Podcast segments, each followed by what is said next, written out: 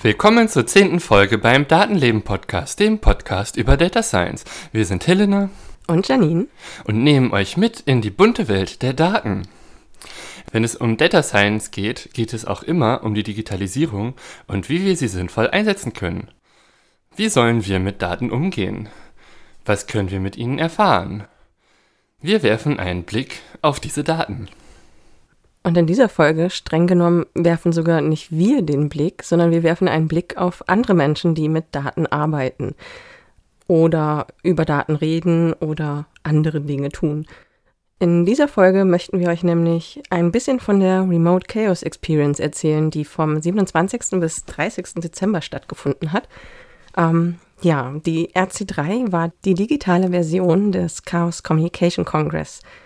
Ich werde ein bisschen vom Drumherum berichten, wie das Chaos so gestaltet war dieses Mal, denn es fand ja eben digital statt und nicht vor Ort. Und zusammen werden Helena und ich dann etwas über die Vorträge erzählen, die wir uns angehört haben. Das waren einige, ein paar möchten wir ein bisschen rauspicken und ein bisschen mehr drüber erzählen, denn wir haben uns natürlich Talks über Data Science und Perspektiven auf Data Science angesehen. Zum Beispiel wird es gehen um Wikidata für JournalistInnen, wie man mit dem Datenguide zugängliche Statistiken visualisieren kann, um Deepfakes, um eine Untersuchung zu Körperverletzungen durch PolizeibeamtInnen im Dienst und wie man mit Daten über Bodyfeedback im Theater arbeiten kann. Das waren jetzt nicht unbedingt alle Vorträge, die wir geguckt haben. Denn auf dem Kongress gibt es immer irgendwie einige hundert äh, davon. Und ja, also in den Jahren, wo der Kongress vom CCC nicht remote war, waren wir jetzt auch in den letzten Jahren immer da gewesen und haben auch da schon spannende Vorträge auch immer wieder zu Data Science Themen gesehen. Und deswegen hatten wir auch im Vorfeld, als noch gar nicht klar war, welche Vorträge es so geben wird, uns schon überlegt, Wahrscheinlich wird es auch dieses Jahr wieder wunderbare Data Science Themen geben auf dem Remote Congress, der diesmal stattgefunden hat. Ja, welche Themen wir jetzt nochmal genauer beleuchten wollen, hat Janine ja gerade schon gesagt.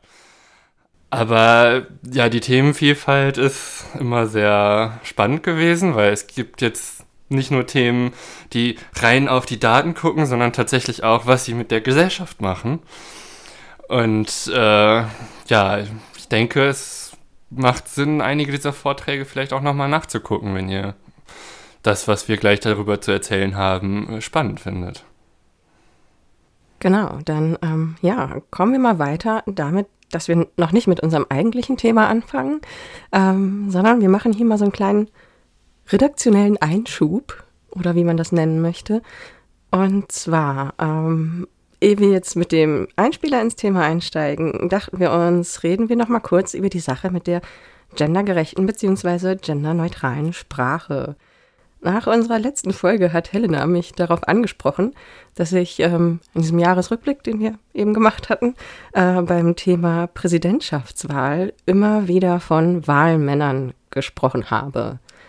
Das ist insofern lustig bis peinlich, weil wir vorher irgendwann uns hingesetzt und darüber diskutiert haben, dass wir es beide blöd finden, Wahlmänner zu sagen, weil ja, yeah, es halt einfach nicht die Vielfalt der Menschen abbildet, die sich da treffen im Electoral College und den Präsidenten bestimmen. Also hatten wir darüber diskutiert und gesagt, dass wir das neutraler formulieren möchten, indem wir Wahlmenschen sagen daher dachten wir uns jetzt, das ist vielleicht ein ganz guter Anlass, diese Diskrepanz zwischen dem, was wir geplant hatten und was ich dann gemacht habe, mal ähm, darüber zu sprechen, wie wir eigentlich mit Sprache umgehen möchten. Die deutsche Sprache hat ja irgendwie so zweieinhalb Geschlechter. Grammatikalische Geschlechter wären es dann drei. Wobei das Neutrum wie man das manchmal nennt, eigentlich nicht neutral ist, sondern im Deutschen heißt es auch sächlich mit S. Das heißt, diese Form ist irgendwie für Menschen völlig ungeeignet.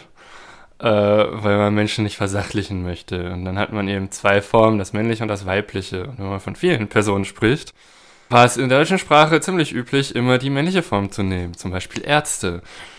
Aber mittlerweile haben Studien gezeigt, dass wenn man immer nur von Ärzten spricht, dass dann insbesondere in Kindern, eigentlich bei allen Menschen, aber man hat Studien mit Kindern durchgeführt, die gezeigt haben, dann denken diese Kinder auch vor allen Dingen an Männer. Und dann fühlen sich eher Männer, zum Beispiel von dieser Berufswahl Arzt, angesprochen, beziehungsweise kleine Jungs in dem Fall in der Studie, was dann dazu führt, äh, dass die Personen gar nicht unbedingt sehen, was eigentlich für Vielfalt in dieser Welt möglich ist und dass es auch für die Mädchen eine Option ist, Ärztin zu werden. Und eine Möglichkeit, dieses Problem, dass wenn man etwas in der äh, default männlichen Person sagt, äh, zu lösen, ist eben die Sprache deutlich geschlechtergerecht zu verwenden. Also entweder beide Formen zu verwenden, also Ärzte, Ärztinnen in diesem Beispiel. Oder was sich jetzt seit ein paar Jahren durchsetzt, äh, ist die Variante mit dem Sternchen, dass man dann zum Beispiel ÄrztInnen sagt und dieses Sternchen wird dann als Verschlusslaut gesprochen. In der deutschen Sprache ist das irgendwie, insbesondere durch das Wort Spiegelei, schon allgemein bekannt und etabliert. Das heißt, man findet jetzt nichts in der deutschen Sprache, was es nicht vorher gab. Außer, äh, dass es jetzt woanders angewendet wird. Also ÄrztInnen, da wird eine kleine Pause gesprochen. Und das ist eine sehr schöne Möglichkeit, das irgendwie anders auszudrücken.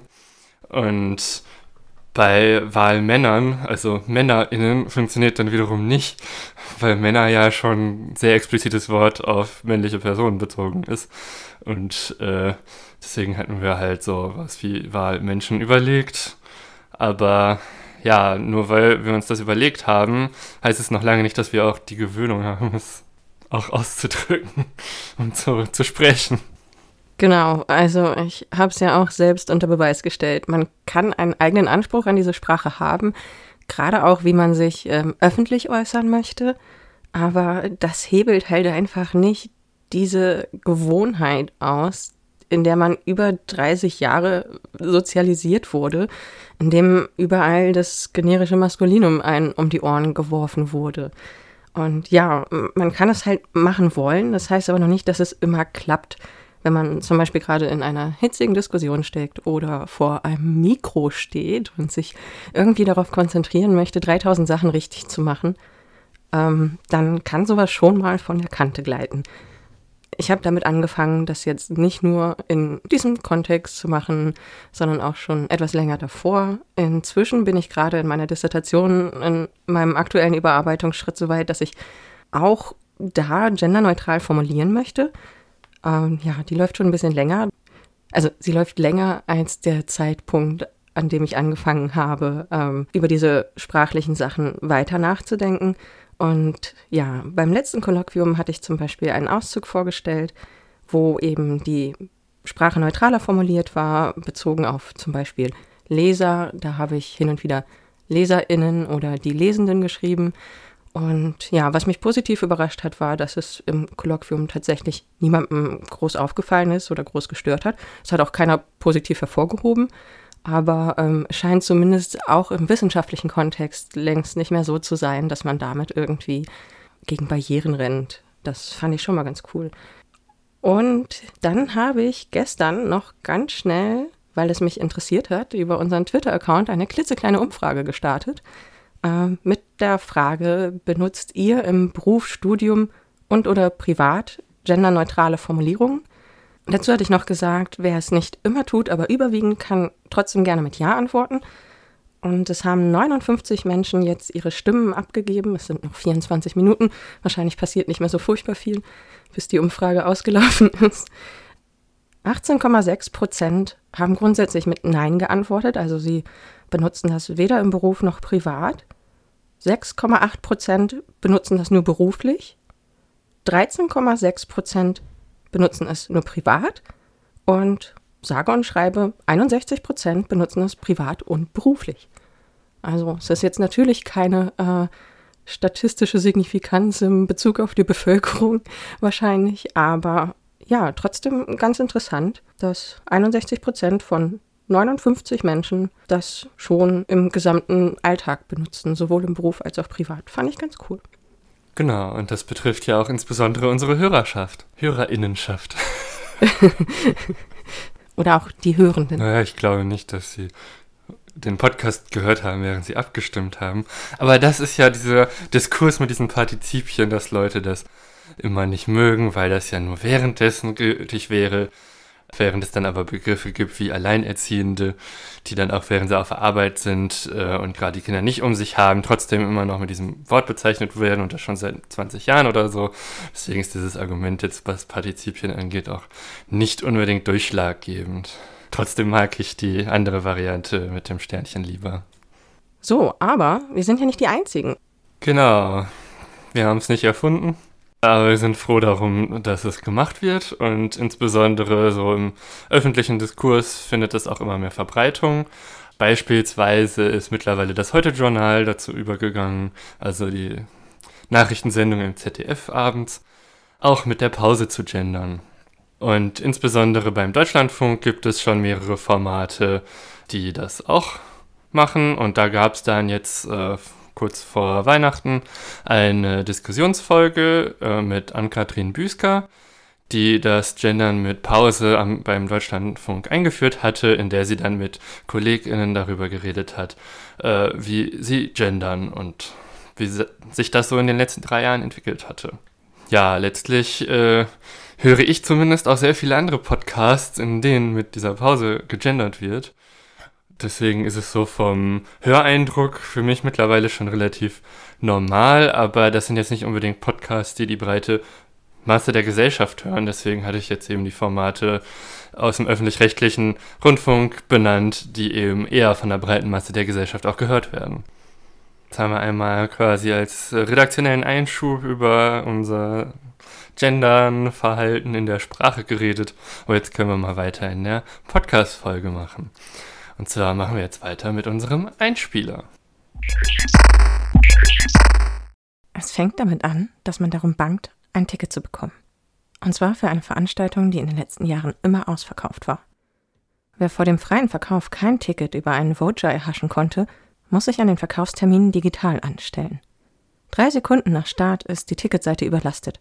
Tausende möchten gern dabei sein. Man versucht es so lange, bis man endlich schafft, ein Ticket in den Warenkorb zu bekommen. Und dann bangt man, ob man in der Reservierungszeit auch den Kauf abwickeln kann. Als ich das erste Mal auf den Kongress mitgefahren bin, haben wir erst nach 45 Minuten geschafft, Tickets zu ergattern. 17.000 waren es 2019 auf dem 36C3 in Leipzig. Und wenn man dann vor Ort ankommt, steht man als allererstes vor einer großen Rakete, der Fairy Dust. Aufregung verbreitet sich, denn die Fairy Dust ist auch gewissermaßen das Tor in die Welt des Kongresses – man begibt sich auf eine Reise. Vier Tage eine andere Welt. Vier Tage Menschen, kaum Tageslicht, viele bunte LED-Lichter, Laptops, spannende Talks, Lötgeruch und Waffelduft und verrückte und kreative Ideen überall. Das Zeitgefühl setzt aus. Das Hirn ist auf Empfang und überall prangt der Hinweis Be excellent to each other. Mateflaschen kegeln hier und da über den Boden, Menschenströme besuchen die besonders vielversprechenden Talks, andere schlafen auf Hängematten, Wiederum andere rennen zu irgendwelchen Workshops, wo sie mehr Sachen lernen, die sie machen können. Dann surrt wieder eine leuchtende Rohrpost durch die Seidenstraße. Und plötzlich brandet irgendwo Applaus auf und geht durch die ganze Halle. Warum? Am anderen Ende der Halle weiß man es nicht. Egal, jeder macht mit.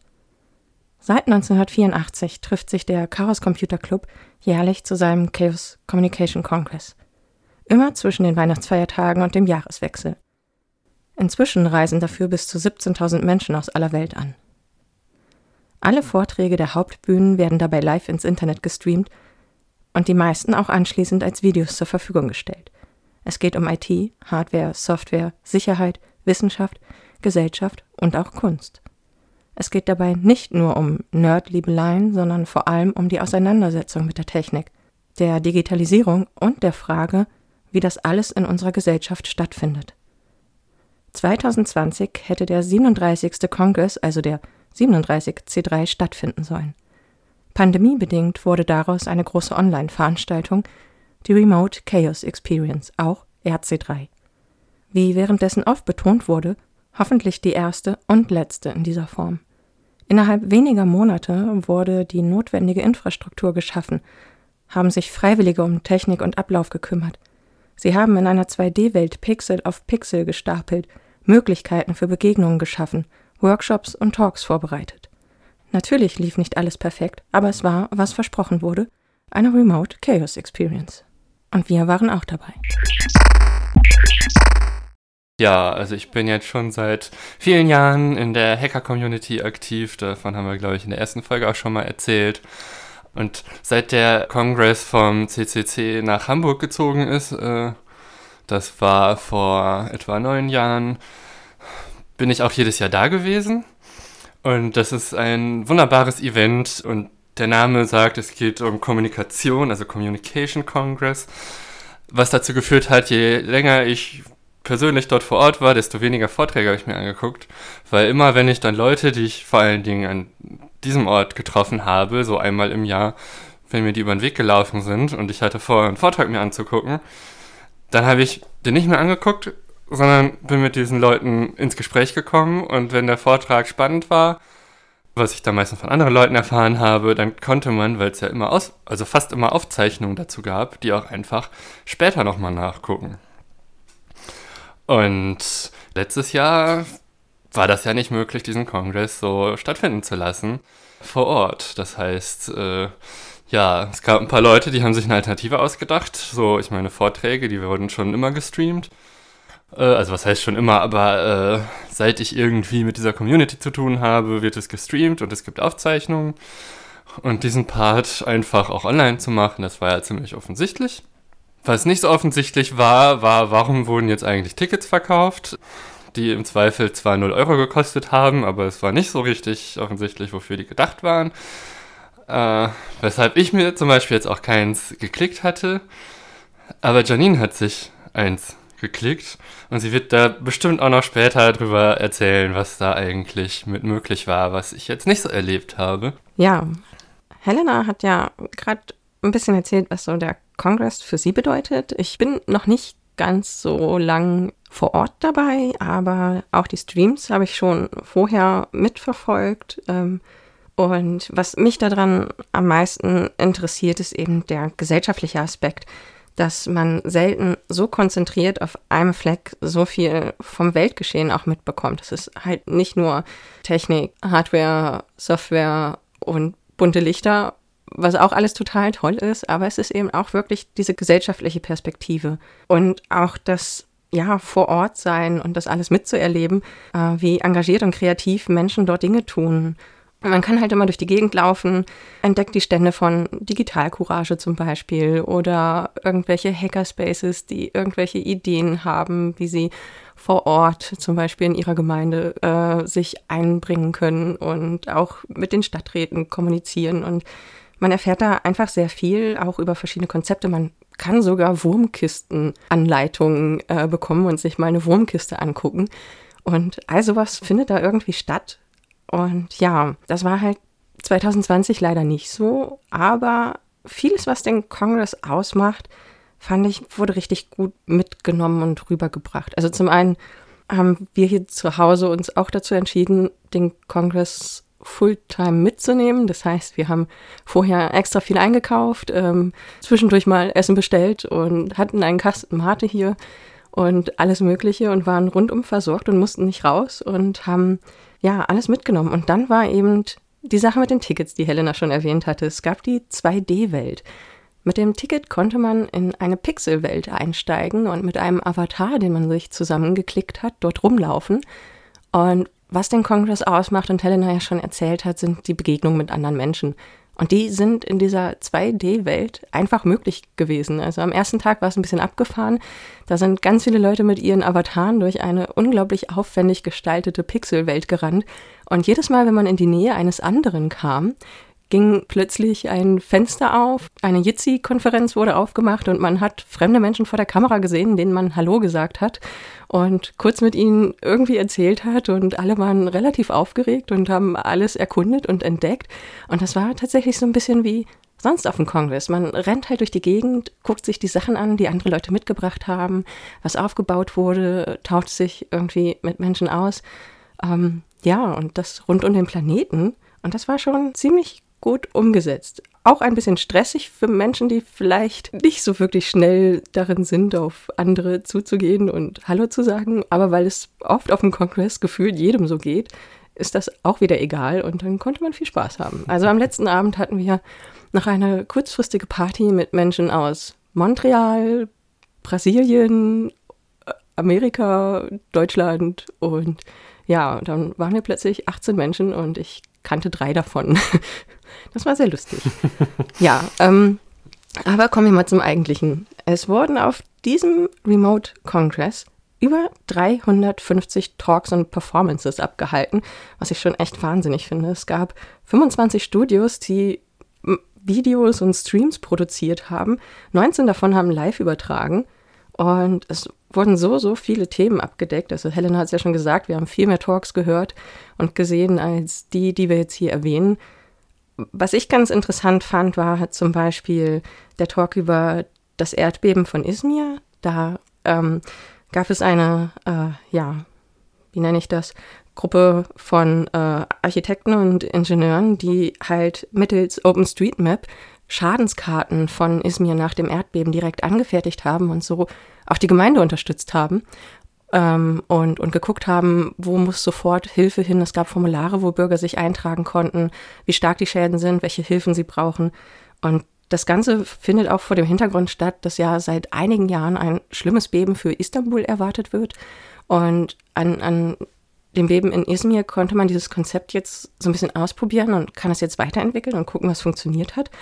Solche Sachen finde ich total spannend und ja, hat ja auch viel mit Daten zu tun, wie sie da erfasst wurden und zusammenführen. Es gibt aber auch so Lesungen und Gespräche wie zum Beispiel das Hurenmanifest von Undine de Rivière die aus ihrem Buch vorgelesen hat und danach noch äh, mit der Moderatorin über Sexarbeit gesprochen hat und äh, Vorurteile gegenüber Prostitution und welche Probleme es gibt, äh, wie es gesetzlich immer noch eher kriminalisiert als legalisiert wird und alles drumherum. Und das sind alles Themen, die da stattfinden. Ja.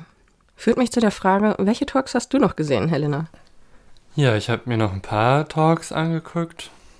Also es gab zum Beispiel eine äh, Lesung von dem Buch Quality Land 2.0, also es ist ein zweiter Teil von einer Dystopie, wo es auch um künstliche Intelligenz geht. Darüber reden wir vielleicht äh, nächste Folge dann.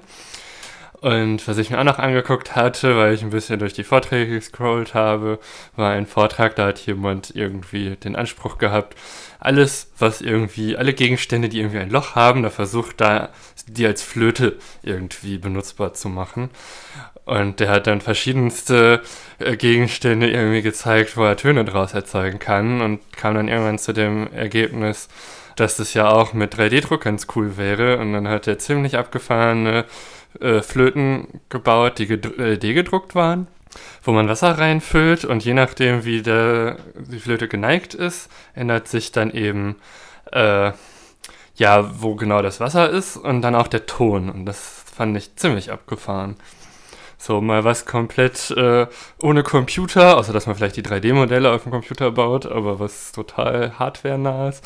Aber trotzdem auch genau diese Hacker-Mentalität, dass man einfach sagt, so, äh, ich mache die Welt so, dass sie das tut, was ich möchte und ich äh, akzeptiere nicht, dass Dinge, nur weil sie nicht als Flöte gedacht sind, nicht auch so funktionieren können. Das fand ich ziemlich beeindruckend. Dann hatte ich noch einen Vortrag gesehen von einem Freund von mir, der seine eigene äh, Elektronenstrahl-Lithografie-Anlage gebaut hat und der ein bisschen darüber erzählt hatte. Das war, glaube ich, auch so der Maximum Advanced Vortrag, den ich gesehen hatte, weil man unheimlich viel Grundwissen brauchte, um dem überhaupt folgen zu können. Äh, dadurch, dass ich das Thema von ihm schon kannte, viele Diskussionen schon mit ihm hatte zum Aufbau, konnte ich dem auch folgen, auch wenn es eigentlich nicht unbedingt ein Thema ist, mit dem ich so viel zu tun habe.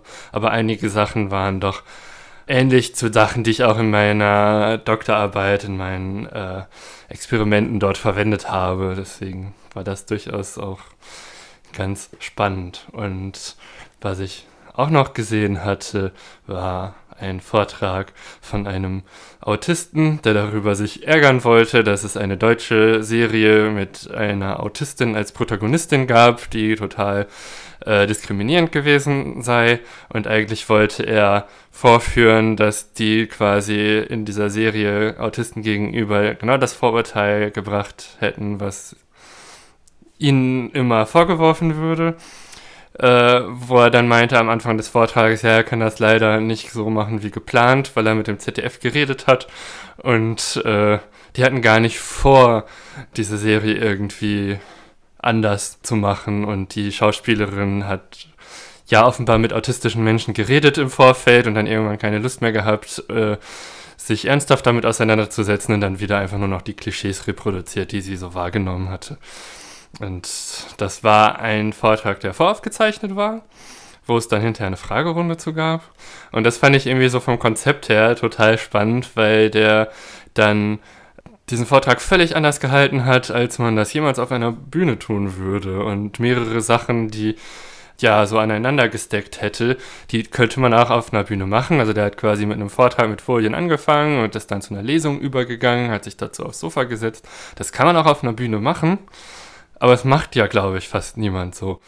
Und deswegen fand ich das auch so vom Format her ziemlich, ja, spannend, weil es mal die Möglichkeiten, die man bei so einem Remote Congress hat, auslotet. Und am Ende gab es halt noch eine Live-Fragerunde, sodass es nicht irgendwie nur wie eine aufgezeichnete Vor äh, Show wirkte. Genau, ein paar andere Vorträge hatte ich mir auch noch angeguckt oder versucht anzugucken. Leider war der Stream nicht immer super flüssig und ich hatte mir noch ein paar Vorträge hinterher dann angeguckt in der Aufzeichnung. Genau, aber das waren jetzt so die wesentlichen Vorträge, die mir so hängen geblieben sind, abgesehen von denen, über die wir gleich reden wollen. Und starten wollen wir mit dem Vortrag Körperverletzung im Amt durch Polizeibeamtinnen. Und zwar gibt es seit etwa zweieinhalb Jahren an der Uni äh, Ruhr-Uni Bochum ein Forschungsprojekt äh, mit genau diesem Titel Körperverletzung im Amt durch Polizeibeamtinnen abgekürzt, wie man das halt üblicherweise so tut, mit den ersten Buchstaben der jeweiligen Teilwörter. In diesem Fall ist die Abkürzung dann Queerpol. Und Ziel äh, dieser Studie ist es, irgendwie ein ganz grobes Gefühl dafür zu bekommen, wie eigentlich das Dunkelfeld ist bei Gewalt gegenüber Menschen, die ja mit Polizeieinsätzen konfrontiert sind. Also eine Grundproblematik ist ja bei jeder Form von Kriminalität, dass es immer ein Dunkelfeld gibt. Das heißt, Sachen, die nicht angezeigt sind, werden und deswegen nicht in der Statistik der Polizei auftauchen. Und insbesondere bei Körperverletzungen im Amt ist das Problem auch noch zum einen, dass nur 3% der angezeigten Körperverletzungen überhaupt in ein Gerichtsverfahren münden. Das ist schon mal für ja, für jede Form von Verbrechen unendlich klein. Also es gibt, glaube ich, kein Verbrechen, das so wenig Quote hat, dass dann aus einer Anzeige auch ein Verfahren oder eine Verurteilung folgt. Also überhaupt erstmal ein Gerichtsverfahren ist ja noch nicht eine Verurteilung. Und ein anderes Problem ist, dass natürlich die PolizistInnen einem dann erstmal eine Gegenanzeige reindrücken, dass man ja Widerstand gegen Vollstreckungsbeamte geleistet hätte. Und dadurch, dass PolizeibeamtInnen äh, vor Gericht immer als sichere Zeugen gelten, werden dann letztere Verfahren meistens irgendwie zu Ende geführt und derjenige, der dann irgendwie verprügelt wurde, wird dann am Ende selber wegen Körperverletzung oder was auch immer verurteilt und den PolizistInnen, die das getan haben, passiert gar nichts. Und deswegen ist es sehr abschreckend für viele Menschen überhaupt was anzuzeigen, weil diese Gegenanzeige halt eine sehr reale Bedrohung ist und das ja auch nicht so viel bringt. Deswegen wollte man mal eine davon unabhängige Studie machen und da wurden jetzt irgendwie so insgesamt, also irgendwas über 5000 Menschen haben bei dieser Online-Befragung teilgenommen. Wobei man jetzt erstmal aus der Analyse die Leute rausgenommen haben, die dann als äh, ZeugInnen berichtet haben, sodass dann irgendwie ja noch irgendwie 3600 Leute übrig waren, die selber davon betroffen waren. dann hat man nach bestimmten Kriterien irgendwie davon nochmal drei Leute wieder, 300 Leute wieder rausgenommen aus der Analyse, weil es da irgendwie unplausible Ereignisse drin geschildert wurden. Also zum Beispiel eine Demo genannt wurde, die nicht stattgefunden hat an diesem Tag. Äh, das heißt, man kann dieser Aussage jetzt nicht so ohne weiteres trauen. Und dadurch hat man die Daten ein bisschen bereinigt, sodass am Ende 3373 Personen an der Online-Befragung teilgenommen haben, die dann auch in die Analyse geflossen sind. Und es wurden irgendwie nochmal 17 ExpertInnen aus Polizei und Zivilgesellschaft nochmal zusätzlich interviewt. So, das war eine Online-Befragung, hat etwa vor zwei Jahren stattgefunden. Und seitdem gibt es eben die Analysen dazu. Gut, ich möchte jetzt nicht irgendwie die kompletten Analysen nacherzählen, dazu könnt ihr den Vortrag euch angucken, aber jetzt so mal ganz grob kann man sagen, so es gab drei verschiedene Arten von Ereignissen, unter denen man betroffen sein kann von Polizeigewalt. Das sind einmal man ist auf einer Demonstration, das waren jetzt 55 Prozent der Menschen, die teilgenommen haben. Äh, andere Großveranstaltungen, da sind insbesondere, wurde insbesondere Fußball genannt, aber auch sowas wie das Münchner Oktoberfest. Und die dritte Kategorie sind dann andere Einsätze. Und insbesondere die letzte Kategorie war eine, in der insbesondere People of Color und schwarze Personen stärker von betroffen waren als äh, weiße Personen. Was jetzt, glaube ich, auch nicht so unendlich überraschend ist. Wir hatten ja schon mal unsere Folge zu Racial Profiling gemacht. Und letztlich äh, läuft es ja darauf hinaus äh, mit dem Racial Profiling, dass genau das eben passiert. Was mich jetzt an dem Fragebogen noch sehr erfreut hatte, war, dass es nicht nur die Option gab, dass man männlich und weiblich angeben konnte, sondern es gab auch die Gender Non-Conforming Option. Und in der Gesamtstichprobe waren 3,2 Prozent der Teilnehmenden, die diese Option gewählt haben. Genau, man kann jetzt außer den Vortrag angucken, auch die beiden Zwischenberichte, die es schon gibt, sich runterladen von deren Webseite. Und das Projekt soll, soweit ich weiß, Ende diesen Monats auch zu Ende gehen. Das heißt, es wird dann, auch bald irgendwann einen Abschlussbericht geben. Und was jetzt gleich noch ein relevanter Punkt ist, ist, dass natürlich bei der Thema, wie findet man ein Dunkelfeld heraus, so eine Online-Befragung natürlich bestimmten Verzerrungen unterliegt, weil es einfach bestimmte Personengruppen gibt, die eher durch die Medien oder Berichterstattung davon mitkriegen, dass es diese gibt. Also gerade, äh, dass Demonstrationen äh, so häufig vorkamen, kann auch einfach daran liegen, dass es insbesondere in der bei oder insbesondere bei Demonstrationen so die gebildete äh, Oberschicht oder so, nee, Oberschicht sagt man glaube ich nicht mehr.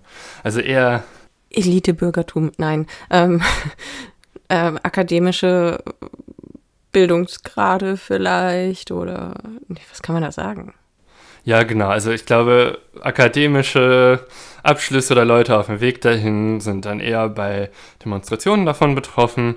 Und das sind wahrscheinlich auch eher die Leute, die, wenn man dann in den Medien Werbung für so eine Befragung macht, teilnehmen. Das heißt, es ist nicht sonderlich verwunderlich, dass genau Demonstrationen auch den größten Anteil haben. Und eigentlich würde man gerne eine Studie machen, um ein Dunkelfeld herauszufinden, wo man komplett zufällig Menschen in der Bevölkerung äh, auslost, die dann repräsentativ sind und die man dann befragt. Das Problem ist nur bei Sachen, die irgendwie weniger als ein Prozent der Menschen oder nur ein Promille der Menschen in der Bevölkerung überhaupt betreffen, dass man dann schon sehr viele 10.000 Leute dafür befragen müsste, um überhaupt ein Ergebnis zu bekommen. Ja, das ist viel zu teuer und das konnte jetzt also dieses Forschungsprojekt eben nicht leisten. Deswegen kann man jetzt nicht einfach aus den Ergebnissen sagen, so und so viel Prozent ist, macht das Dunkelfeld aus.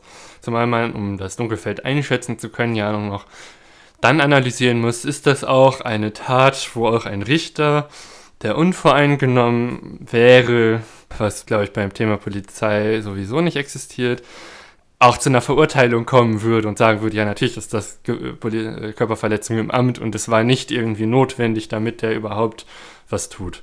So, das ist auch etwas, was man nicht in so einer Studie äh, ermitteln kann. Das heißt, man kann jetzt auch nur sagen, so, die Leute haben das so erlebt und wir können denen jetzt erst einmal glauben aus den Schilderungen. Aber das lässt sich objektiv nicht nachprüfen. Aber das ist bei Dunkelfeldanalysen, glaube ich, generell sehr schwierig. Ja, und wenn ihr das jetzt soweit spannend fandet, könnt ihr den Vortrag einfach äh, euch angucken auf media.ccc.de. Körperverletzung im Amt durch PolizeibeamtInnen. Ja, dann komme ich einfach direkt zum nächsten, glaube ich. Ich habe mir angesehen Wikidata for Data Journalists und da ging es eben um Wikidata, was zu Wikimedia gehört und 2012 ins Leben gerufen wurde. Dort werden genauso wie auf Wikipedia ähm, Sachen gesammelt, in diesem Fall halt ganz konkret Daten und eben auch unter Public Domain zur Verfügung gestellt. Das heißt, es wird nicht nur für Wikimedia-Projekte genutzt, sondern auch von öffentlichen Institutionen, Firmen, JournalistInnen und WissenschaftlerInnen. Und ja, jeder kann diese Daten benutzen. Und dieser Vortrag hat so ein bisschen darin eingeführt, ähm, ja, wie man das zum Beispiel machen kann über einen Query-Service, der da angeboten wird, in den man Abfragen eingeben kann. Und dann kriegt man Daten raus in Form von Listen oder Visualisierungen. Also ein Beispiel, was genannt wurde, war, ähm, dass man sich zum Beispiel auf einer Karte anzeigen lassen kann, alle Flughäfen auf der Welt, sofern sie nach Personen benannt wurden, mit einem blauen Punkt dafür, wenn es nach männlichen Personen benannt wurde und einem naja, halt rosa Punkt dafür, wenn sie nach einer weiblichen Person benannt wurden. Und was dann auf dieser Karte auf jeden Fall auffällt, ist, dass es fast nur blaue Punkte gibt auf der Welt. Und ähm, ja, solche Sachen kann man da halt erfragen und sich visualisieren lassen. Es gab vorher noch einen anderen Vortrag, Introduction to Wikidata, und auch einen Workshop dazu später, wie man zum Beispiel den Query Service nutzen kann. Äh, da kann man auf jeden Fall bestimmt nochmal Sachen finden, wenn einem das interessiert. In ihrem Vortrag hat Elisabeth Giesemann dann aber auch ein bisschen genauer erzählt, wie das für Journalismus genutzt werden kann.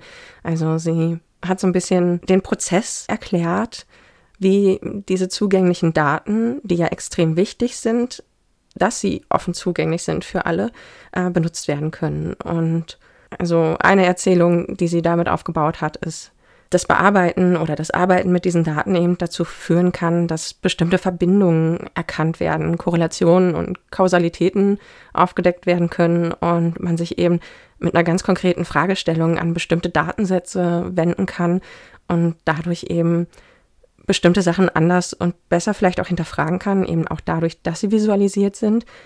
Es geht eben darum, dass das Faktenwissen, das vorhanden ist, einfach besser verständlich und zugänglich gemacht werden kann durch JournalistInnen, wenn sie mit diesen Daten arbeiten und sich Zusammenhänge erschließen können. Und sie ja, beschreibt halt diesen Prozess als ein Ausarbeiten von den Daten bis hin zu einer Story und das eben mit dieser Story dann erzählt werden kann.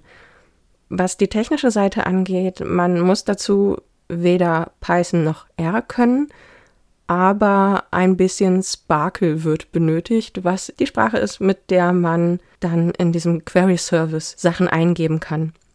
Das ist jetzt etwas abstrakt, aber dazu gibt es auch Dutzende Vorträge. Also Sparkle klingt jetzt vom Namen her, von den Buchstaben, so als wäre das äh, weil der erste Buchstabe ist ein S, die letzten beiden sind QL und es gibt so eine Datenbanksprache namens SQL, die auch SQL genannt wird. Ist Sparkle quasi ein Dialekt von SQL?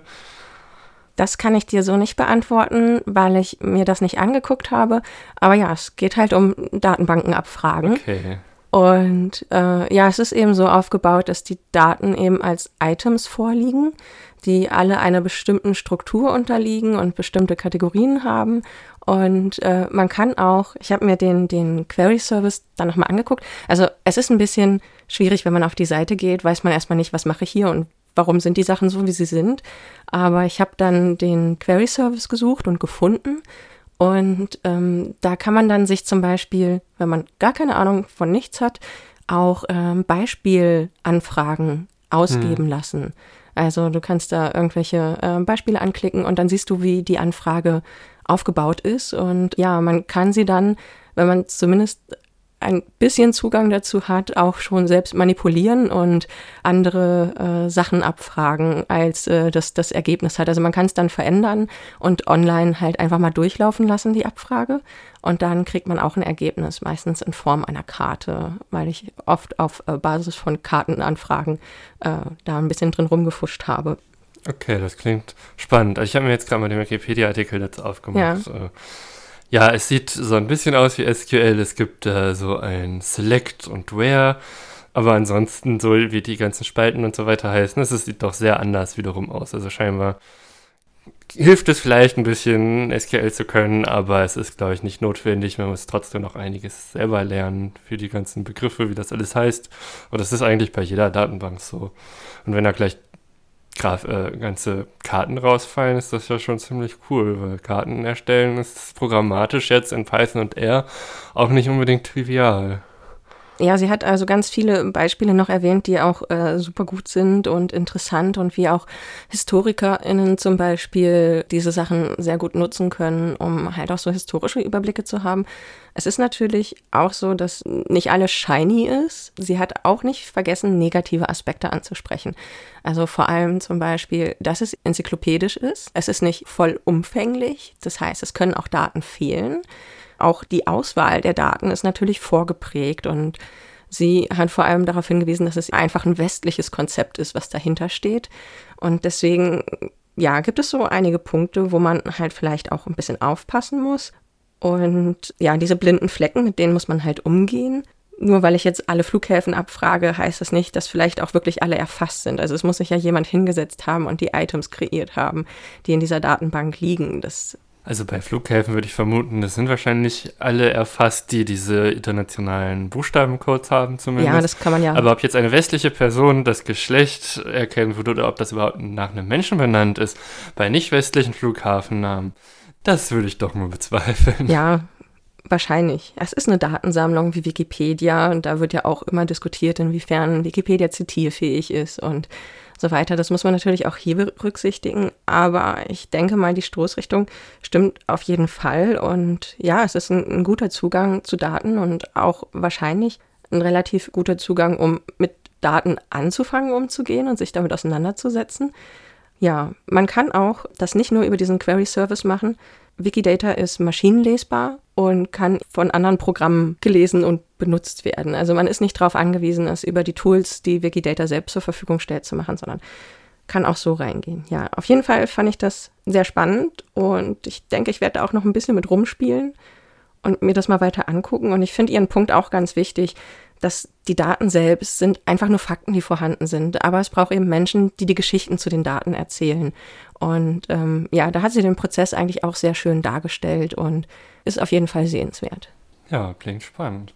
Den habe ich noch nicht gesehen. Vielleicht gucke ich mir den jetzt mal an. genau, der nächste Vortrag, äh, über den wir reden wollen, ist der Vortrag mit dem Titel Datenguide, Statistiken für alle. Datenguide ja, damit ist dann ein Online-Tool gemeint, das im Wesentlichen es einfacher macht, auf die Genesis-Datenbanken von ja, vom Staat zuzugreifen. Also wir hatten ja schon mal in unserer Unfallstatistik-Folge das Thema gehabt, wie komme ich eigentlich an die Daten zu Unfallstatistiken?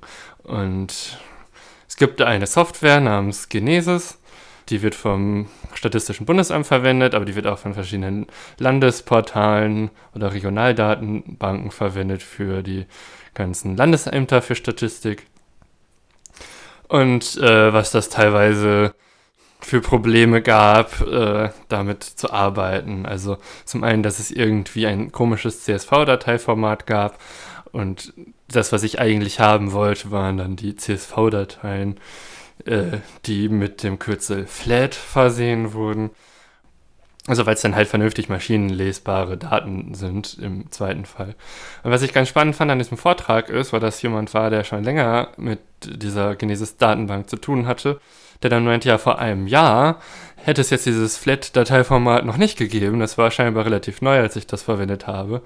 Und dann musste die Datenguide-Software, die das einfacher machen soll, eben auf diese Datenbanken zuzugreifen, eben die Datenformate umrechnen, dass die halt vernünftiger weiterverarbeitbar sind. Und scheinbar wird es besser mit den offiziellen Datenportalen, aber trotzdem ist es irgendwie einfacher mit einer modernen Abfrageschnittstelle zu arbeiten und das ist das Ziel von Datenguide, eben diese Schnittstelle bereitzustellen. Und das passiert auf zwei Arten. Einmal als ja eine Programmierschnittstelle, die ich jetzt zum Beispiel verwenden würde. Aber um nur mal kurz zu suchen, ob bestimmte Daten da sind, würde ich wahrscheinlich auch eher dann die Webseite verwenden, wo man dann zum Beispiel sagen kann, also man kann dann quasi die Region anklicken, zum Beispiel Berlin, und dann kann man einen Datensatz anwählen, zum Beispiel Durchschnittsalter der Bevölkerung. Dann klickt man da drauf und dann kriegt man eine Tabelle, die kann man dann eben in zwei verschiedenen Dateiformaten herunterladen, also JSON oder CSV in diesem Fall. Genau, ich habe mir gerade die CSV-Datei dazu runtergeladen, die sieht ganz gut aus. Ja, nach ein paar Minuten ist dann irgendwie die Webseite oder nee, nach ein paar Sekunden später zeigt die mir eine Fehlermeldung an, nachdem vorhin noch eine hübsche Tabelle da stand. Also das wird auch noch als Beta bezeichnet und da steht, dieses Datenportal ist ein Prototyp auf der Webseite, also es ist nicht unbedingt perfekt. Aber ich glaube, im Vergleich zu dieser Genesis-Datenbank ist das eine Riesenerleichterung. Und wenn man nur ab und zu mal sich mit Daten auseinandersetzen will und nicht langfristig regelmäßig die Daten abfragen will, ist es viel einfacher, einfach Datenguide zu benutzen. Genau, wofür kann und soll man das nutzen? Also zum einen natürlich für jeden, der sich interessiert. Auch hier wird ja mit öffentlich zugänglichen Daten gearbeitet. Ähm, und es ist eben auch quasi aufbauend zu Wikidata, auch für Datenjournalismus, für Fact-Checking und eben auch für die Wissenschaft. Hier wurden speziell die Sozialwissenschaften hervorgehoben wahrscheinlich sehr interessant und eben für zivilgesellschaftliche Initiativen, um sich mit Daten für Kampagnen auseinanderzusetzen oder sowas. Und ja, das ist auf jeden Fall wahrscheinlich noch etwas einfacher nutzbar als Wikidata, stelle ich mir so vor, zumindest. Also ich habe mir Datenguide jetzt selbst noch nicht angeguckt, aber ähm, nachdem ich mir halt Wikidata angeguckt habe und da erstmal so fünf Minuten ratlos auf der Seite rumgeklickt habe, kann ich mir schon vorstellen, dass der Datenguide so ein bisschen userfreundlicher ist. Ja, definitiv. Und dass er einfach auch den besseren Einstieg ermöglicht, wenn man jetzt halt nur, ich glaube, du hast es gerade auch schon gesagt, äh, hin und wieder mal Daten braucht und jetzt nicht kontinuierlich darauf angewiesen ist, mit Daten zu arbeiten. Ähm, es ist ja eine netzbasierte Anwendung, in der man die Daten benutzen kann und das macht es halt einfach auch für jeden zugänglicher und barrierefreier äh, barriereärmer ist wahrscheinlich der bessere Ausdruck. Ich weiß nicht, wie es mit der Barrierefreiheit aussieht. Aber ja, äh, es ist ein niederschwelliges Angebot, um sich einfach mal in das Thema zu stürzen und ich denke, das ist echt sehr gut. Genau, also zum Beispiel sind die eben maschinenlesbar, die Daten, die da rauskommen. Uh, wie barrierearm das oder barrierefrei das ist, kann ich leider nicht beurteilen, aber zumindest haben irgendwelche Screenreader, Softwareprojekte die Chance, daraus was Verständliches zu machen.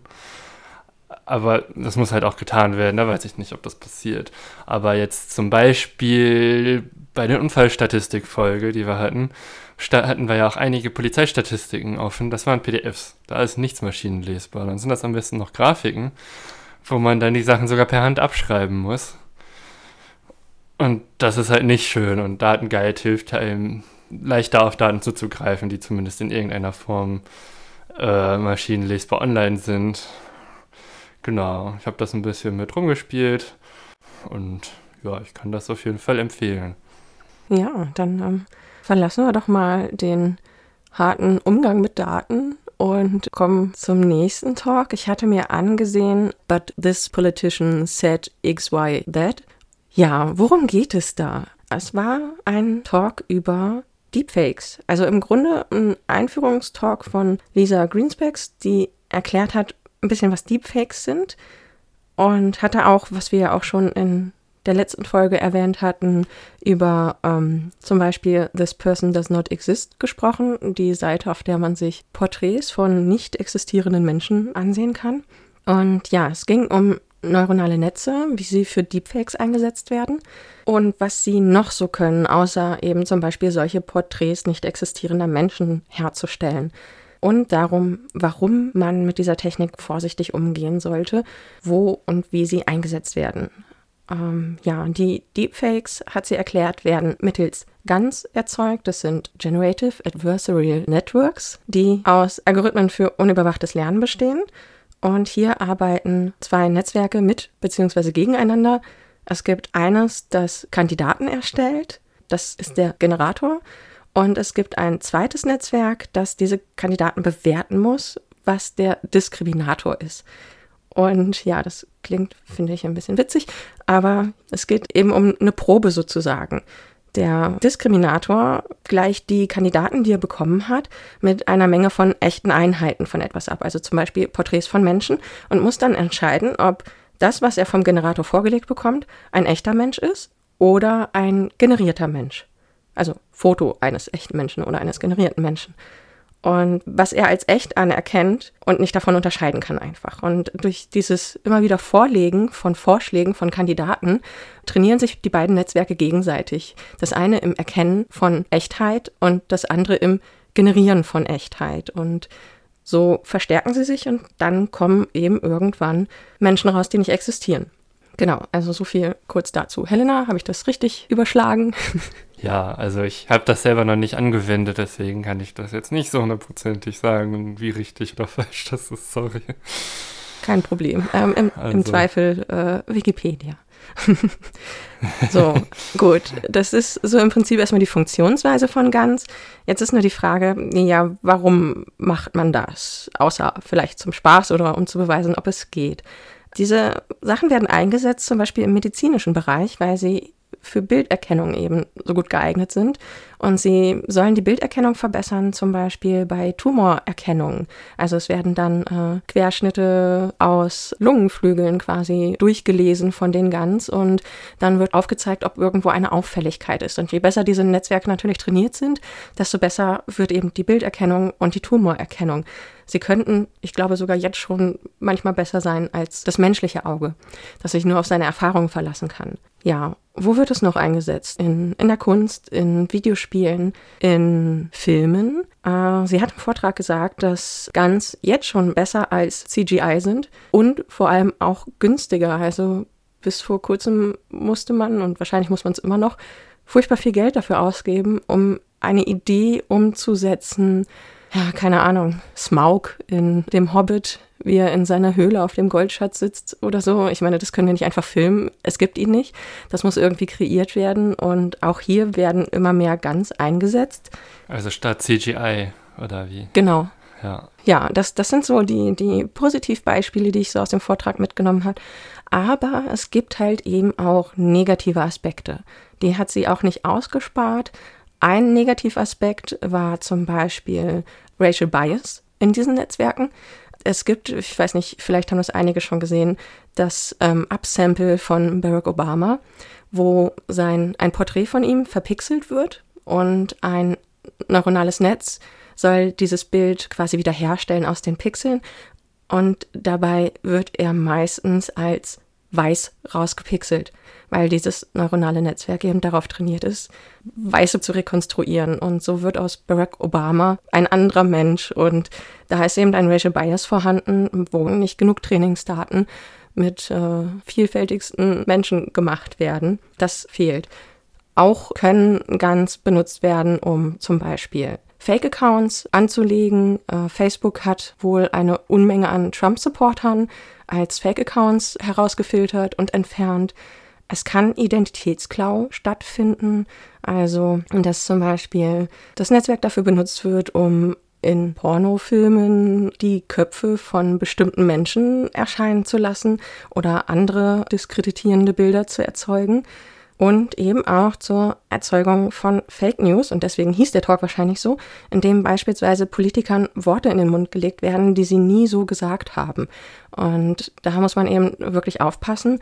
Und das ist eben, was der Vortrag auch oder der Talk auch sagen wollte. Es ist nicht weiter verwunderlich, dass es dieses Potenzial für den missbräuchlichen Einsatz gibt. Man muss einfach dagegen arbeiten, gegen den Bias, der in den Daten liegt. Es muss besser ausbalancierte Datasets geben und Algorithmen, äh, worüber wir ja auch in der Racial Profiling-Folge schon gesprochen haben. Äh, man muss als Konsument von Medien bewusst konsumieren und skeptisch bleiben, gucken, wo könnte etwas komisch sein, was fällt mir auf, selbst ganz nicht schädlich einsetzen, wenn man mit ihnen arbeitet. Ja, und das wesentliche Fazit ist einfach, With great power comes great responsibility. Und that's it, würde ich sagen. Ja. ja, bin ich mal gespannt, wie sich das so entwickelt über die nächsten zehn Jahre. Ob es immer weiter möglich wird, diese Deepfakes zu erkennen, gerade wenn Politikern Mist in den Mund gelegt wird. Ich meine, bei Fake News werden ja jetzt oft genug auch Aufnahmen von vor zehn Jahren oder so, Fotos, die überhaupt nicht zu dem Ort passen, verwendet, wo man, wo man auch genau hingucken muss, um das überhaupt zu merken. Ja. Aber das wird ja immer schwieriger. Und die Frage ist, äh, ist der Aufwand, das festzustellen, dass das Fake ist, ja, in einem vernünftigen Verhältnis dazu, dass man das noch kann. Ja, es wird auf jeden Fall nicht leichter, sich in der Welt zu bewegen damit. Gut, dann kommen wir jetzt mal zu dem letzten Vortrag, äh, den wir besprechen wollen. Und zwar ist das der Vortrag mit dem Titel Boiling Mind. Und hier geht es auch sehr stark um Daten, aber eingesetzt in einem Theaterstück. Beziehungsweise gab es äh, drei Vorführungen von diesem Theaterstück und den Zuschauenden wurde ja irgendwie ein Armband äh, gegeben, das den äh, Widerstand der Haut gemessen hat. Also insbesondere wenn man total aufgeregt wird und dann die Haut leicht feucht wird, dann äh, sinkt ja der Widerstand. Dass man sowas messen kann, direkt als Reaktion auf was auf der Bühne passiert. Und es wurde auch ja das Herz mitgemessen, also quasi also nicht unbedingt der Puls, sondern eher quasi jeder einzelne Herzschlag wurde aufgenommen. Und das Ganze wurde auch auf der Bühne dargestellt, so dass man sehen konnte auf der Bühne von Live-Darstellungen, wie reagiert gerade denn das Publikum auf das, was hier passiert. Und auf der Bühne dargestellt äh, wurde bei der Herzfrequenz etwas, was sich LF durch HF nennt, also Low Frequency, also geringe Frequenzänderungen von der Herzfrequenz geteilt durch die hochfrequenten Änderungen. Was irgendwie ein sehr beliebtes äh, System ist, weil man irgendwann früher mal dachte, damit würde man äh, über die psychische Verfassung oder so oder über Aufregung und so eine Information bekommen. Das gilt aber mittlerweile als widerlegt. Deswegen hat man dann hinterher, äh, nachdem man die Daten analysiert hat, festgestellt, für die Herzfrequenz gibt es eigentlich ein viel besseres Maß, nämlich die sogenannten PNN50-Werte. Äh, Und zwar heißt das, wenn man jetzt irgendwie sich anguckt, äh, 100 Schläge vom Herzen oder so, und dann guckt man, wie oft lag das Intervall zwischen zwei Herzschlägen innerhalb von 50 Millisekunden von der durchschnittlichen Herzfrequenz oder so, dass das nicht mehr als 50 Millisekunden abgewichen hat. Und bei PNN 50 teilt man dann quasi die Anzahl, wo das weniger als 50 waren, Millisekunden waren, durch die Gesamtanzahl der ja, Herzschläge. Und das war dann in der endgültigen Analyse schon das bessere Maß. Das heißt, würde man dieses Theaterstück wiederholen, würde man dann eher das PNN 50 Maß auf der Bühne darstellen. Und bei dem Widerstand der Haut äh, hat man jetzt auf der Bühne dargestellt, also auf äh, großen, äh, ich glaube, das waren große Bildschirme, die relative Änderung des Hautwiderstandes. Und auch da hat man in der nachträglichen Analyse festgestellt, dass wenn man quasi die, den höchsten Wert nimmt und das pro Minute, also dass man quasi einen Minutenintervalle hat, und dann für jede dieser Minuten immer den höchsten Wert nimmt von dem Hautwiderstand. Beziehungsweise Peak Detection heißt da nicht unbedingt der höchste Wert nach oben, sondern kann auch der höchste Wert nach unten sein, also wenn der Peak nach unten geht. Dass man dann guckt, wo ist der größte Ausschlag pro Minute und das dann aufzeichnet. Und was man aus diesen Werten dann rausziehen kann, ist so, in diesem Theaterstück hat man verschiedene Dinge gemacht zum Beispiel relativ am Anfang werden irgendwie so lustige Visitenkarten ausgeteilt. Und dann mussten die Leute im Publikum plötzlich was machen. Und wenn ich jetzt im Publikum sitze und ich will mir eigentlich was angucken und dann muss ich plötzlich was machen, dann kriege ich schon mal Angst. Äh, das löst eine Reaktion in mir aus. Und das konnte man auf diese Art und Weise messen. Ja, ich fand das auch ganz besonders spannend. Vor allem die, die Interaktivität, die damit aufgebaut wurde. Also der Vortragende hatte es als Augmented Feedback Loop beschrieben. Es ist nämlich nicht nur so, dass die Daten abgebildet wurden äh, hinten an der Wand. Ich glaube, es waren tatsächlich Beamer, die das äh, an die Wand geworfen haben. Okay. Das Body Feedback des Publikums quasi, das da an die Wände projiziert wurde, war nicht einfach nur schönes Hintergrundding sie, sondern hatte auch Einfluss auf Video und Audio. Und das Publikum hat sozusagen über, sein, über seine Körperreaktionen ähm, Einfluss genommen darauf, wie das Stück gestaltet wurde. Also es war eine Tanzchoreografie und die TänzerInnen haben auf die veränderte Stimmung reagiert. Wenn das Publikum ähm, aufgeregter wurde und sich die Musik daran angepasst hat, hat sich auch die Choreografie daran angepasst. Ja, also für die Theatermenschen ist hier vielleicht äh, das, der, das Stichwort, äh, hier wurde die vierte Wand durchbrochen, ganz interessant. Also das Publikum als solches wurde wirklich insgesamt involviert und es gab keine Barriere mehr zwischen der Performance und den ZuschauerInnen. Und es ging auch so weit, ähm, dass die TänzerInnen auf, ich glaube, es waren sogar nur Tänzerinnen, ich bin mir gerade nicht sicher, ähm, die hatten auch eine Videoprojektion, die von oben kam und auf den Fußboden gerichtet war und da Sachen abgebildet hat, die eben aus diesen äh, Publikumsdaten extrahiert wurden. Und so konnten sie halt auch auf diese Sachen reagieren, die unter ihren Füßen passiert sind und sie gewissermaßen nachtanzen. Das finde ich eigentlich wirklich ein sehr, sehr schönes Konzept. Was ich noch ganz gut fand, war, ähm, das Publikum wurde vorher auch aufgeklärt über den Datenschutz. Sie haben eine Information dazu bekommen und konnten sich dann entscheiden, ob sie ihre Daten nur im Rahmen der Performance zur Verfügung stellen als Stream oder ob ihre Daten auch anonym für die weitere Auswertung gespendet werden sollen und so dann eben in die weitere Arbeit mit einfließen können. Das äh, genau sind so die Sachen, die mir so an dieser Performance und an dem Talk dazu sehr aufgefallen sind. Ich, ich finde es schön, wie eben diese, diese Interaktivität stattfindet. Aber naja gut, gerade ist das halt nicht so möglich oder nur auf anderen Ebenen.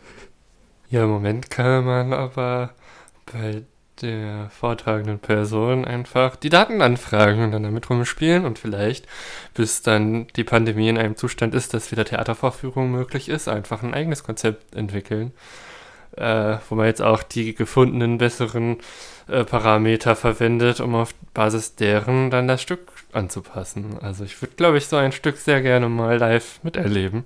Finde es schön, wenn da weitergemacht würde. Ja, und nicht zu vergessen, was er auch erwähnt hatte, das fand ich auch sehr schön. Äh, es war auch so ein bisschen der Ansatz und die Idee, hier Überwachungsdaten in dem Sinne zu verwenden, aber eben nicht in einem negativen Aspekt, sondern auch in, in einem positiven und kreativen Aspekt, der äh, die Sachen auf neue Ebenen heben kann. Und das finde ich eigentlich auch einen schönen Gedanken, weil man mit Daten so viel mehr machen kann, als nur Menschen zu überwachen, äh, Unterdrückungsfantasien auszuleben und so weiter. Und das wurde hier wirklich sehr schön vorgeführt und ja, auch einfach die Tatsache, wie alles miteinander interagiert in dem Raum war. Ja. Auch sehr cool. Also es gab in dem Talk am Anfang ein kleines Vorstellungsvideo, einen Zusammenschnitt von den Performances, die man sich angucken kann. Und ich denke, ja, das ist schon ein schönes Erlebnis, glaube ich. Ja. Ja, dann war es das schon. ja. Ja, hast du ein Fazit zu deinem Kongress? Ja, also im Gegensatz zu euch hatte ich ja jetzt nicht irgendwie die Außenwelt komplett ausgeblendet, sondern ich hatte dann noch so Dinge wie, ich musste einkaufen gehen zwischendurch und ich musste kochen. Und das hat letztlich bei mir dazu geführt, dass äh, ja zwischendurch konnte ich das Congress-Feeling so ein klein bisschen mitnehmen, aber nicht so richtig, weil wenn ich vor Ort bin, dann tauche ich da komplett ein, bin dann vier Tage am Stück nur da aber jetzt von zu Hause war doch sehr viel Alltag irgendwie drin. Das fand ich ein bisschen schade. Und es war auch ein bisschen schade, dass manche Streams ein bisschen gehakt haben. Ja. Das hat auch ein bisschen, ja, den Spaß reduziert, sodass ich am letzten Tag schon weniger Motivation hatte, die ganzen Vorträge auch anzugucken. Und dachte, gucke ich mir lieber hinterher noch welche an. Ja, und wahrscheinlich hat mir dann dieser Online-Part mit der 2D-Welt doch äh, gefehlt als Erlebnis. Aber gut, dadurch, dass vorher nicht so richtig klar war, wie gut das klappt mit dieser 2D-Welt, war es nicht so groß angekündigt worden. Äh, ja. ja. Das ist, glaube ich, okay. Ist ja auch ein Experiment gewesen. Genau, und es ist auch nicht so, dass man nicht noch ein bisschen eintauchen kann. Es gibt einige ähm, 2D-Welten oder äh, Bereiche, die gerettet wurden. Also es gab einen Moment und zwar am 31.12. um 5 Uhr morgens wurden die Server ausgeschaltet. Und damit ist die Welt offline gegangen. Und das war für viele sehr traurig, weil es gab zwischendurch immer wieder sehr viele Rufe danach, dass das doch alles erhalten bleiben muss, dass das doch irgendwie übertragen und weiter genutzt werden muss, weil es war wirklich eine ziemlich großartige Umsetzung. Also man konnte da halt überall rumlaufen und nicht nur, dass alles furchtbar niedlich gestaltet war, es sind halt überall Aktionsflächen aufgegangen. Ich bin jetzt übrigens ausgebildete Maschinentherapeutin ähm, und habe da mein Zertifikat im ZERT erworben oder ja, man konnte einfach durch die Gegend rennen und sich Sachen angucken, wie zum Beispiel der Stand von Digitalcourage, der ja eigentlich fehlt, wo man sich informieren kann, wo man sich austauschen kann. Und das wurde alles irgendwie übersetzt und übertragen, indem, wenn man bestimmte Bereiche betreten hat, halt Informationsdinge aufgehen. Man konnte sich das angucken. Es gab äh, ein Sea-Watch-Schiff, das in einem Hafen rumlag, wo man raufgehen konnte. Auf jeden Fall war es halt wahnsinnig spannend, da durchzulaufen und all die Informationen trotzdem zu bekommen, die man sonst auf dem Kongress sich geholt hätte. Klar kann ich mir auch die Internetseiten der einzelnen Organisationen angucken, aber es war schon ein bisschen wie ein digitales Museum zum Durchgehen und Sachen ausprobieren auch teilweise. Und das hat wirklich schon viel Spaß gemacht. Ich fand es sehr schön. Ich habe die vier Tage genossen. Ich hatte aber auch den totalen overwhelming Effekt, den der Kongress sonst auch bietet, weil plötzlich so viel auf einen einprasselt und man mit so vielen Leuten kommuniziert. Und am zweiten Tag war ich deswegen auch kurzfristig schon mal direkt ausgenockt und bin dann gar nicht so wirklich in der 2D-Welt unterwegs gewesen, weil es war wirklich viele Eindrücke, die da äh, verarbeitet werden mussten. Da habe ich mir einfach nur Talks angeguckt und ja, in jedem Fall war es wirklich eine Remote Chaos Experience. Ja, sehr schön. Und das wird uns ja jetzt noch einige Zeit äh, begleiten, bevor wieder Offline-Treffen möglich sind. Ja. Die Pandemie ist ja noch lange nicht vorbei. Und es ist immerhin schön, Leute irgendwie online zu treffen, so einfach auch unabhängig vom Kongress, dass man jetzt irgendwie mit mehreren Leuten im Jitsi hockt und einfach nur quatscht. Das ist schon ganz gut. Da hat, hat man wenigstens ein bisschen Menschenkontakt. Aber es ersetzt einfach nicht die Eindrücke, die man anders bekommen würde. Nicht die Intensität, nicht die Vollständigkeit der Eindrücke mit allen Sinnen. Und ich glaube, das belastet jetzt gerade im Winter, wo man auch nicht so viel draußen machen kann, sehr viele Menschen mit dem Lockdown, äh, ja, dass andere Eindrücke fehlen. Ja. Und ja, so ein Remote Congress wie jetzt war ganz schön, aber ich könnte mir das jetzt nicht jeden Monat vorstellen. Absolut nicht. Und es wurde ja auch ähm, jetzt auf den Kongress bezogen, direkt im Eröffnungsvortrag noch gesagt, es ist ja total toll, was wir euch bieten können und dass wir trotzdem irgendwie zusammenkommen können und welche Möglichkeiten wir haben. Aber es wäre schon schön, wenn das das letzte Mal wäre, dass wir das ja. nutzen müssen. Ja, ich hoffe einfach, dass genug Impfdosen produziert werden dieses Jahr, dass wir irgendwann äh, bis zum Herbst alle geimpft sind. Lassen wir das doch mal so stehen als Fazit. Erzähl uns, was wir in der nächsten Folge machen. Ja, äh, also zunächst einmal wollen wir so ein bisschen unseren Rhythmus ändern. Und zwar jetzt nicht mehr alle drei Wochen eine Folge rausbringen, da wir gemerkt haben, dass wir auch genau die kompletten drei Wochen damit beschäftigt sind, äh, zu recherchieren und äh, aufzunehmen und dann zu produzieren. Und da gar nicht so viel Puffer ist, auch mal nach links und rechts zu schauen. Und deswegen wollen wir den Rhythmus auf vierwöchentlich ändern. Das heißt, die nächste Folge gibt es nicht am 20. Februar, sondern erst am 27. Februar.